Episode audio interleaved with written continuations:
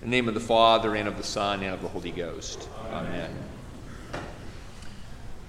New Testament morality always begins with repentance.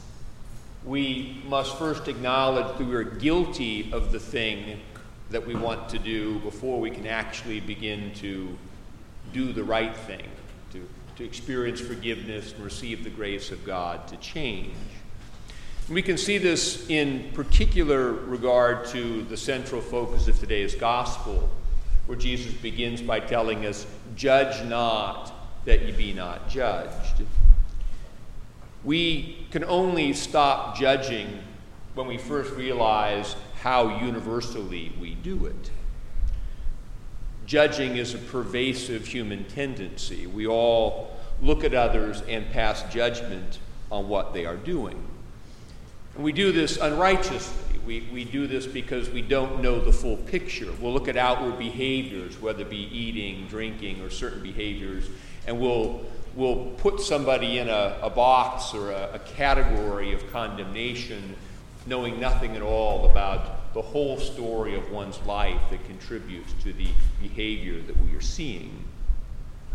So the problem with our judging is, is several fold. First of all, when I judge, I presume to know background that I don't know.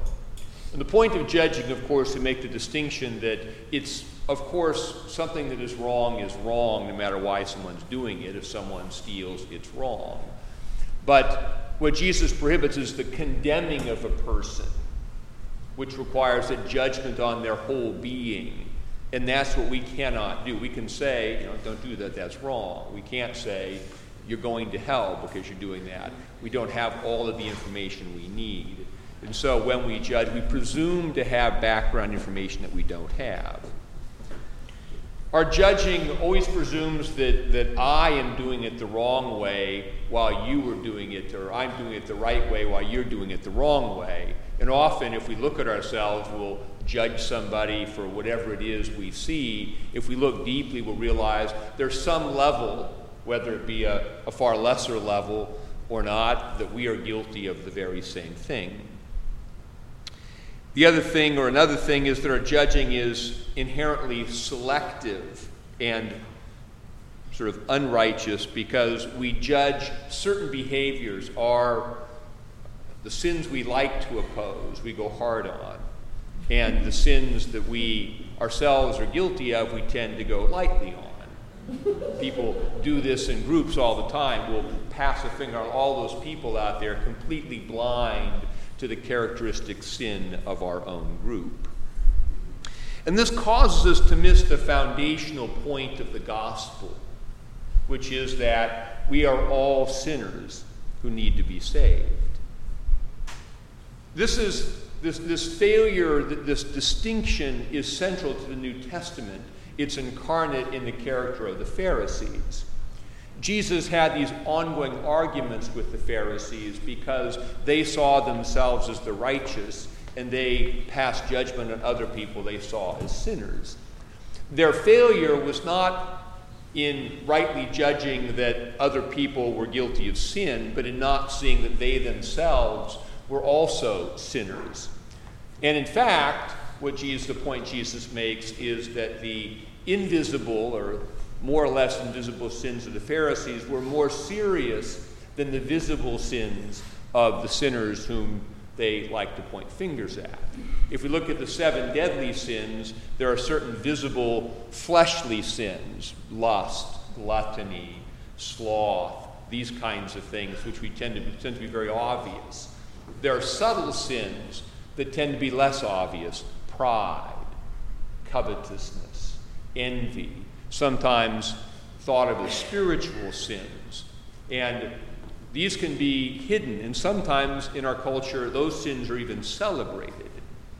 So if we look at visible sins only and lose sight of the ubiquity of sin, we miss the point of the gospel message that, that all have sinned and all must repent in order to be forgiven. This message of grace is incarnate in St. Paul, the converted Pharisee who became the chief apostle of grace.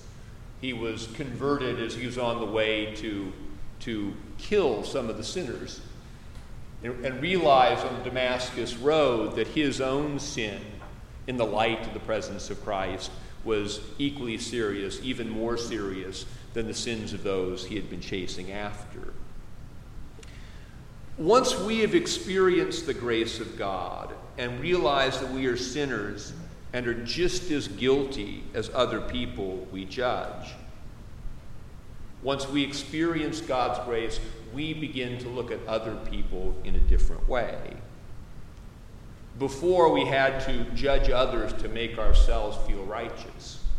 But once Christ has declared us to be righteous, to be vindicated, justified by His grace, once we've experienced this acceptance by God, that's an experience we then begin to want to pass on to others. We begin to look at sinners not as people to be judged and condemned, but people to be called into the kingdom. Judging is inherently non missionary, it seeks to condemn rather than save. The experience of grace is inherently missionary. That is, we experience this thing from Christ we want to share. And that's what causes us to open the, the doors of the church to new areas of mission because we want others to experience what we ourselves have experienced. The danger, a danger the church must guard against, is this idea of becoming kind of an enclave of similar people who gather together and point fingers at the world out there and all the bad things going on without being conscious of the characteristic sin that is amongst us. The reality, the true nature of the church is it is the community of people who once practiced a wide variety of sins, but now who experience the common grace of God. And that is our common experience. That's how we can relate to each other. We may come from characteristically different places, but sin, though it is different in its various definitions, is common in, its, in the fact that it alienates us from God. It gets us into repetitive patterns of behavior into which we get stuck. And that can only be cured by the grace of God. So we come to church to experience that grace that enables us to, to, to be forgiven, to be reconnected with God. Then we have the power to go forth and act in a different way. That is what we all experience through the sacramental life of the church. That's our common thing grace rather than judgment. Jesus is blunt about the consequences of our judging. He says, Judge not that ye be not judged. With the measure you use, it'll be measured back to you.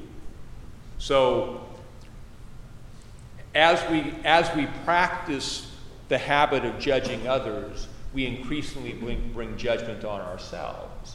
But as we cultivate the experience of grace, as we week by week understand what's happening at the altar when Jesus gives himself to us freely in spite of our sins, we become more and more gracious people who want to share this experience with others. And as we mete out to others, it is meted, measured back to us. As we give, we receive, but as we judge, we are judged. So as we behold the mote that's in our brother's eye and don't understand the beam in our own eye, the, the point is to fully experience our own sins, to be aware of, of our own status as sinners who are forgiven in Christ. And once we understand that we are sinners who are forgiven, then we can go forth when we see that, that, that mote in our brother's eye. We won't want to judge it, but want to help him remove it in a way that will enable him also to experience God's grace in the same way that we have. Therefore, as Jesus said, be merciful as your Father also is merciful. Judge not, ye shall not be judged. Condemn not, ye shall not be condemned. Forgive, and ye shall be forgiven. Give, and it shall be given unto you. good measure, pressed down and shaken together, and running over, shall men give into your bosom. For the same measure that ye mete withal, it shall be measured back to you again. In the name of the Father, and of the Son, and of the Holy Ghost.